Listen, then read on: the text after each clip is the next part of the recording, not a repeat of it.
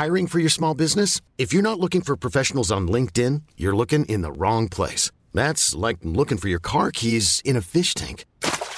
LinkedIn helps you hire professionals you can't find anywhere else, even those who aren't actively searching for a new job but might be open to the perfect role. In a given month, over 70% of LinkedIn users don't even visit other leading job sites. So start looking in the right place. With LinkedIn, you can hire professionals like a professional. Post your free job on linkedin.com slash achieve today.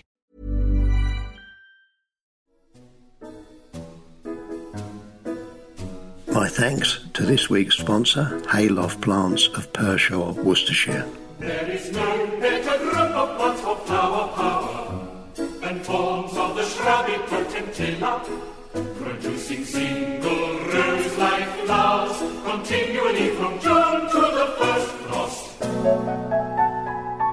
Hello and welcome to This Week in the Garden. I'm Peter Seabrook, here to exchange some news, views, a bit of seasonal advice, and uh, hopefully answer some of your gardening quandaries. A really sharp ground frost this week uh, reminded me autumn is certainly here, and after heavy rain, lots of the leaves are down. Once I finish this, uh, empty potting compost bags and a large plastic rake will be gathered from the shed and uh, out onto the street to rake leaves. There's a one road lined with London planes, ankle deep in leaves that need clearing before someone slips on them and damages an ankle. Uh, London planes have tough leaves, so they'll take uh, probably three years uh, packed wet in my special meter cube bin to rot down into very useful weed free leaf mould. Beech, oak, and birch are softer leaves and make better leaf mould, but needs must, you know, when the devil drives.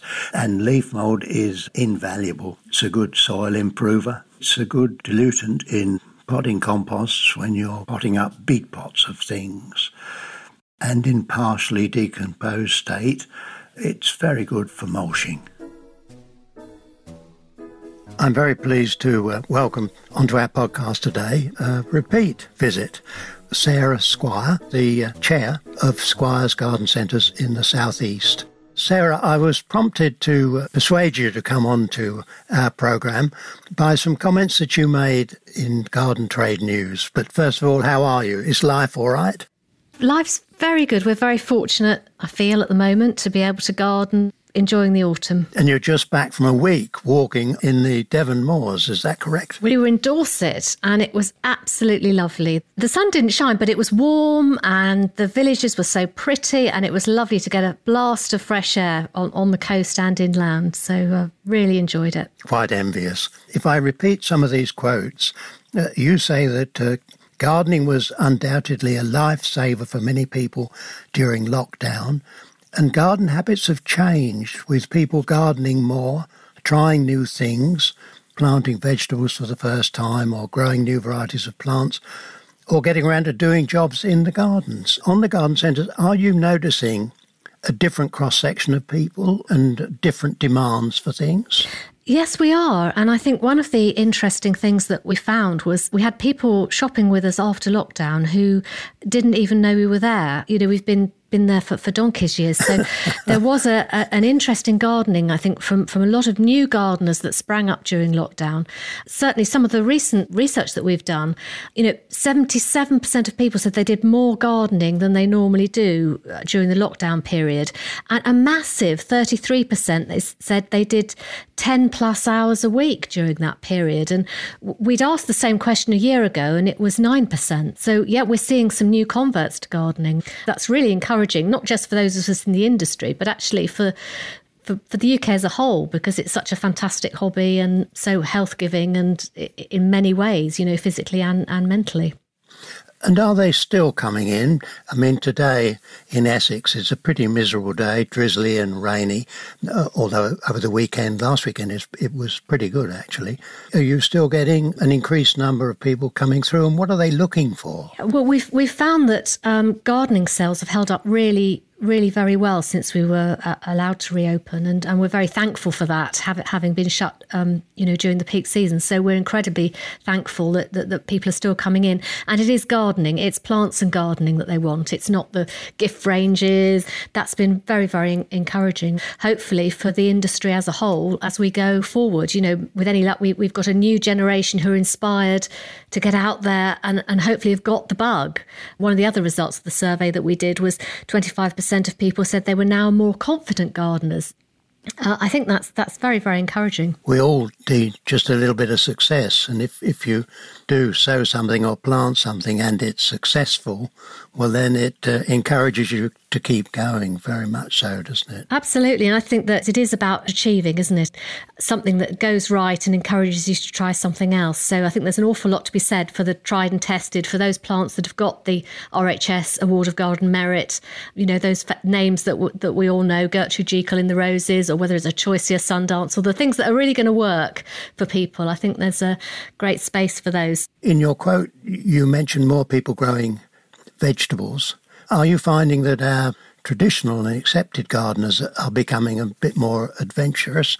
Uh, and are these new gardeners sort of trying all kinds of crazy things?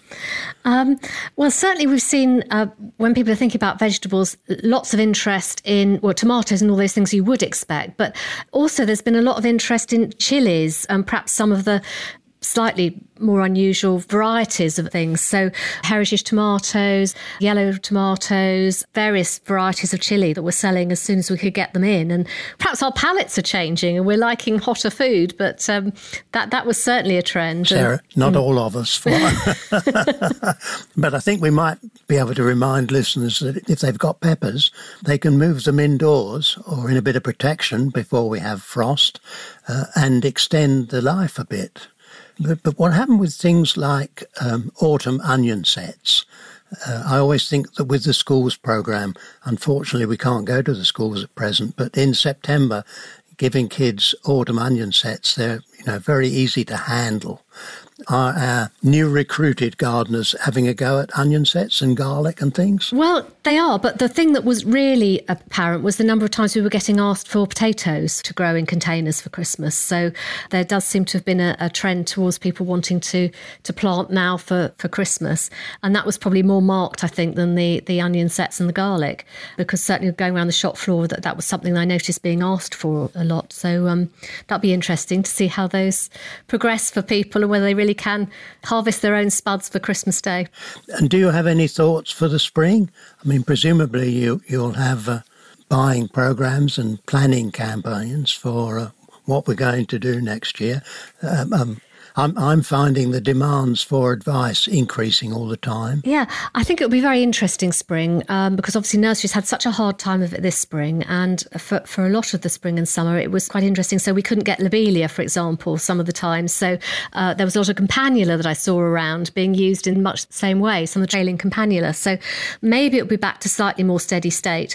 One of the interesting things we found that was people were buying a lot of bulbs this autumn. Bulbs are, are, up considerably. And I think that was interesting because maybe people aren't being quite as short term. You know, maybe people have learnt a little bit of patience and about waiting, you know, planting bulbs now to flower in the spring. So maybe we'll see that continue. That'd be great to think that we, we would see more of a, a long term view about people and, and their gardens and uh, an understanding perhaps of, of nature and the seasons a bit more. Although, having said that, people were very very much wanting to buy colour uh, again to cheer us up all those sorts of sorts of reasons. So i think what we're hoping for is hopefully that the nurseries will be back on full pelt and that we can all have a a very exciting spring, really, with all the beautiful spring plants that, that are available to us. But I would hope, I would really love to think that some people have got the planting bug this autumn because you know, Peter, and it's a hobby horse of, of mine too, that the autumn is the time to plant. It's the best time to plant. And I love to think of that people might might really take that to heart and, and, and plant a lot this autumn. Well, I'm very interested in your comments about spring flowering bulbs because last October, October 2019, October was pretty wet and um, bulb sales weren't quite as good as uh, the trade overall hoped. In fact, one supplier gave me a ton and a half to plant at for Fantasia the week before Christmas. That was a bit of a mixed blessing. Uh, but when I went into my local garden centre, the stocks of uh, spring flowering bulbs now look to be pretty low. I mean, are you're going to sell out? I think we will as we get later into the autumn and, and towards winter on clearing some of the bulb lines. And I'm not sure that's going to happen this year because they have been very, very popular and already a lot of the bulk packs have gone. And there's still very good time, isn't there, for the big bulbs, tulips and narcissus? Plenty of time to plant and to, and to get them at the right depth too, Peter, I think, isn't it? It's all about making sure, then, especially with tulips, they're not too shallow and well, we're going to put in a rose bed with four standards. People don't seem to grow standard roses anymore, so we want to just show them how they can put a bit of height into a rose bed. We'll be doing that in a fortnight's time. And then we'll put really large bulbs beneath it. And if I do Darwin hybrids, they'll last 20 years, planted good and deep in amongst the roses. Now, they're my father's favourites. And we always have a bit of a row about this because he loves the orange and the yellows and the reds. And I'm a bit of more of a pastel person myself. So you've dived into a family family disagreement there, Peter. Well, I'm of the same age as your father, you know. The, the two of us entered this garden centre business about the same time. So that, sh- that shouldn't be too surprising. Although um, we did grow a variety which was very fragrant and almost a tan colour. So I don't know whether that would fit in with your past, pastel shades. yeah. but what about your own garden?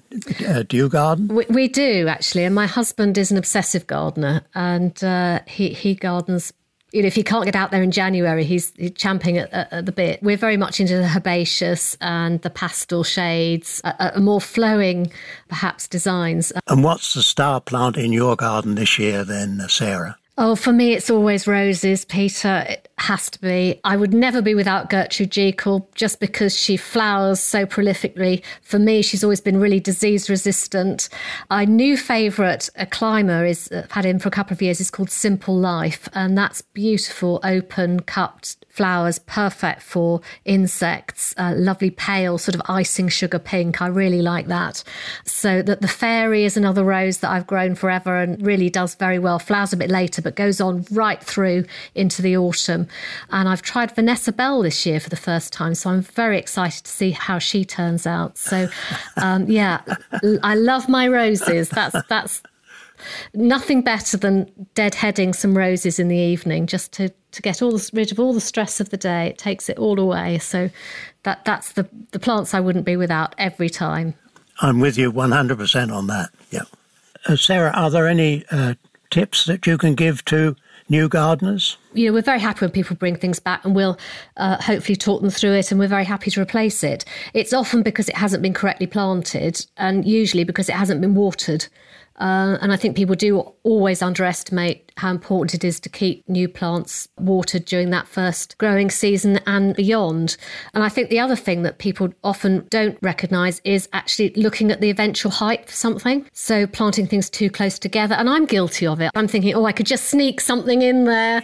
Um, and, and then I end up with an issue because it's growing into its next door neighbour. So those are the sort of basic rookie things that uh, that often we're guilty of through in, through nothing more than well placed enthusiasm, really. But we, we have noticed people are very much into their lawns. So, Sarah, what about a few tips on lawns? So, well, we have noticed that a lot of people are reseeding their, their lawns, perhaps after some heavy wear over the summer. Certainly at this time of year, it's a great time to aerate the lawn, to, to scarify it by raking off all the dead leaves and, and debris that's, that's caught up, aerate it with an aerator or a hollow tine fork, literally putting little holes in the lawn to let the air in and the water in. Um, then um, it is possible also to use an autumn lawn feed that would really help the lawn to, to cope over over the winter and set it off uh, well for the coming spring. Don't be tempted to use some leftover spring lawn feed because the formulation is different. You don't want all that soft young growth coming up. Also, it's a great time to, to start new lawns, whether from seed or, or turf, while it's still nice and damp. And again, it can get off to a good start before the winter comes in. And just finally, garden centres uh, are quite heavily into Christmas. I'm quite blinkered and not too uh, enthusiastic about that area of operation. Are you into Christmas now? We are into Christmas now. We always get aim to be the Christmas departments open for half term. I'm a bit like you, Peter. You know, I, I, I'm very fond of autumn gardening, and uh, uh, and so you know, much rather be selling people bulbs that are going to turn into beautiful flowers next spring rather than baubles. But um, I think this year, actually, a bit of bling is a is quite welcome this year, Peter. A little bit of sparkle in our lives. We all need some of that, and uh, uh, and let's hope people have a good Christmas and a joyful Christmas. Uh, thank you, Sarah. You've certainly brought a bit of sparkle to our podcast. Look forward to seeing you on home ground fairly soon. Yeah, thank you. Thank you very much, Peter. It's lovely to speak with you. Imagine the softest sheets you've ever felt. Now imagine them getting even softer over time. That's what you'll feel with Boll and Branch's organic cotton sheets. In a recent customer survey, 96% replied that Boll and Branch sheets get softer with every wash. Start getting your best night's sleep in these sheets that get softer and softer for years to come. Try their sheets with a 30-night guarantee. Plus, get 15% off your first order at bollandbranch.com. Code BUTTERY. Exclusions apply. See site for details. I'm Sandra, and I'm just the professional your small business was looking for. But you didn't hire me because you didn't use LinkedIn jobs. LinkedIn has professionals you can't find anywhere else, including those who aren't actively looking for a new job but might be open to the perfect role, like me. In a given month, over 70% of LinkedIn users don't visit other leading job sites. So if you're not looking on LinkedIn, you'll miss out on great candidates like Sandra. Start hiring professionals like a professional. Post your free job on linkedin.com/achieve today.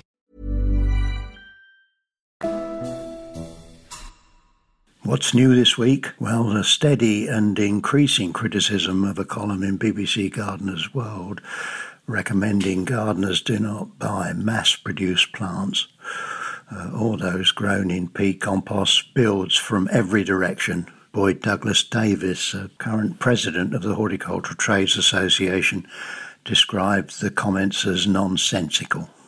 Many, if not all, of the uh, smaller local nurseries get seedlings and rooted cuttings from mass producers. Very often, uh, these specialists growing mother plants under uh, stronger sunlight than we have in the UK in the winter. And when it comes to peat, some 0.4% of Irish peatlands are harvested for horticulture. So why do environmentalists attack that 0.4% use? What about the 99.6%? Peat remains the best current material for potting composts, and if cutaway bogs are reflooded, the sphagnum grows again to make young sphagnum for composts. Uh, we need to uh, really see both sides of environmental arguments, and there's no question peat, if it's air dried, can be compressed two and a half times to one, so it uses much less plastic as a wraparound. It is uh, less demanding on fossil fuels for transport, uh, quite apart from doing uh, a very good job. What's in the diary? Well, this week I've been to Majestic Trees near St Albans. What a treat to have seen so many lovely semi-mature trees in such variety, many of them in full autumn colour. One of the reasons for the visit was to select a tree to be planted in memory of Morrow, a lovely man working in the care industry, knocked off his motorbike and killed. A lovely Japanese flowering cherry was chosen to plant in the grounds of the residential home where he did such uplifting work. When that lovely tree flowers in spring, the lovely man will be remembered. The trees at Majestic uh, are all grown in uh, what are called air pots. Uh, that's containers that have holes in the sides that air prune roots. As, as the tree roots go through the side, they hit the air and that prunes them. And so uh, a mass of fibrous roots are built up within the container. Uh, the compost does contain some peat, I hasten to add, and surely it's worth using a few litres of peat to grow trees which will tie up literally tons of CO2 and carbon. It's quite interesting to uh, walk those avenues of uh, really quite stately trees. I mean, there'll be cedars that are, I don't know, 20, 30 foot tall, really lovely young oaks, apple trees, 10 or 15 years old, all cropping and uh, growing beautifully well. But what price? Time. These trees will, uh, you know, have been propagated, grown up to three to five year size, and then potted on into containers. And of course, need a very secure support, need skill in watering, feeding, and particularly in pruning and shaping. Just by the entrance, there was a Parrotia, a lovely tree that uh, has rich autumn colour, but it had been what I think we can call cloud pruned. I mean, it was a really big, well established tree, and each branch ended in a lollipop of growth. I mean, it was sculptured, a work of art. And I understand the price was uh, somewhere in the region of ten to thirteen thousand pounds. But really, if it's going to take you fifteen or twenty years to grow it, it's the work of an artist. I hasten to add, uh, there are much more modestly priced trees, and if you're in a hurry and want to uh, put something that will give you a bit of privacy, perhaps something which you want to give instant effect, then a trip just up the M1 a little way to majestic trees, I can tell you, is well worth the visit. I love to see nursery companies that grow things well and do things well. So congratulations to all those uh, staff at Majestic. On the Q&A front, I was uh, asked, is it too late to use lawn seed? And I hope not, because I'm using some this week. Uh, where the, the mixture, and most turf lawn seeds are mixtures of several different types that uh, intermix with one another to give you a strong, tough turf. But sowing at this time of the year, if you can just check to see that there's some dwarf leaved perennial rye. If you get your specs on and read the small print, uh, you'll see percentages of the different kinds of grasses in the box. And uh, Lolium perenne, cultivars like uh, Monroe or Margarita, those are the kinds of things to look for. Fine leaf ryegrasses were introduced from America in the 1960s, and they're quite different to the um, ordinary perennial ryegrass, which is just used, of course, for cattle feed. You know, it just grows to make hay. But the dwarf leaf perennial ryes have rapid germination. They have a really good dark green colour. They're quick to establish even in cold conditions and wear tolerant. I mean, if you're buying turf, well, then if you uh, get a really good brand like uh, Medallion, that will have some uh, fine leaf perennial ryes in the mixture to give you a really good lawn. And what about the tailpiece? Having just celebrated a birthday, for which I thank so many of you for kind messages, the quote this week from Joseph Breck. What exercise is more fitting or more appropriate of one who is in the decline of life than that of superintending a well ordered garden? What more enlivens the sinking mind, and what more is conducive to a long life? I must get cracking, get in the garden. Uh, it needs to be uh, a little more well ordered.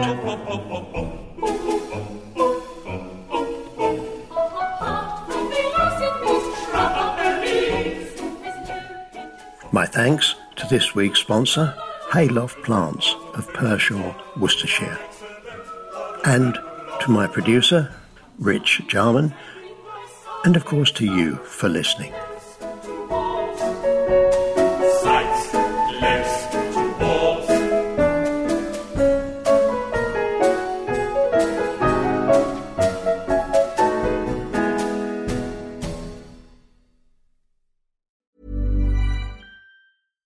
Catch yourself eating the same flavorless dinner three days in a row? Dreaming of something better? Well, HelloFresh is your guilt-free dream come true, baby. It's me, Keke Palmer.